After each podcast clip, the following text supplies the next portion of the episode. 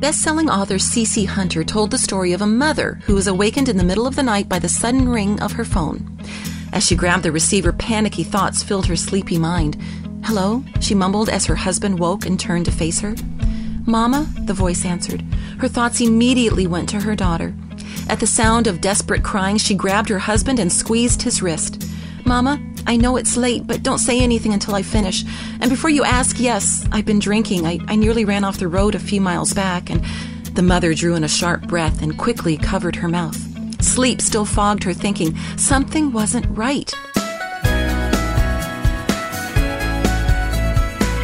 Welcome to Sincerely Yours with Ann Mainse, an exclusive presentation of Faith Strong Today. Hear new episodes every weekday and subscribe to our podcast at faithstrongtoday.com. The daughter continued. I know running away was wrong. I know you've been worried sick. I should have called you days ago, but I was afraid. At that, deep felt sobs flowed from the receiver and poured into the mother's heart. Immediately, she pictured her daughter in her mind, and her fogged senses seemed to clear.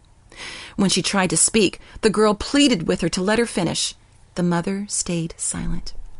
I'm pregnant, Mama, the daughter said, and I'm scared. The girl broke down again and began sobbing into the phone. The mother's eyes filled with tears as she looked into the questioning face of her husband. He quickly disappeared and then returned with the extension.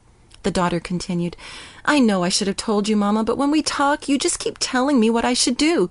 You read all those pamphlets on how to talk about sex and all, but all you do is talk. You don't listen. You never listen. The mother swallowed the lump in her throat and stared at the How to Talk to Your Kids pamphlets scattered on her nightstand.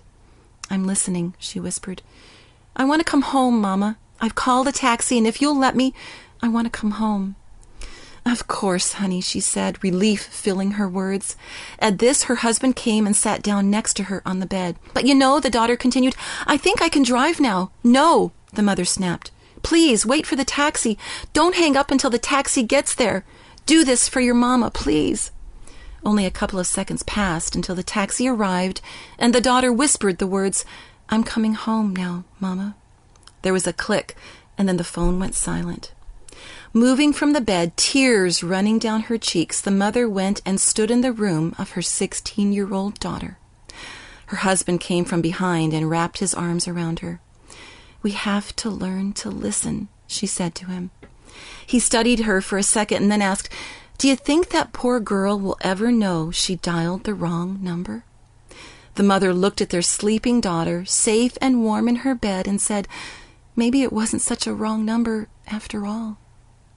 Because of the sin in this world, there are many broken hearted children, parents, and grandparents, people just like you and me who truly need to hear the words of the Apostle Peter when he said in the book of First Peter, Pour out all your worries and stress upon God and leave them there, for He always tenderly cares for you. Every time we enter into intimate interaction with God through prayer, we have the opportunity to leave changed. If we will only give Him our mistakes, our heartaches, our families, He promises to give us something remarkable in return. Almighty God, the one who knows best, cares deepest, and loves most, pledges to give us a most precious and powerful gift. As we surrender to Him in prayer, He has promised to cocoon us in the fortress of His divine, reassuring, impenetrable peace. God wrapping you in His peace.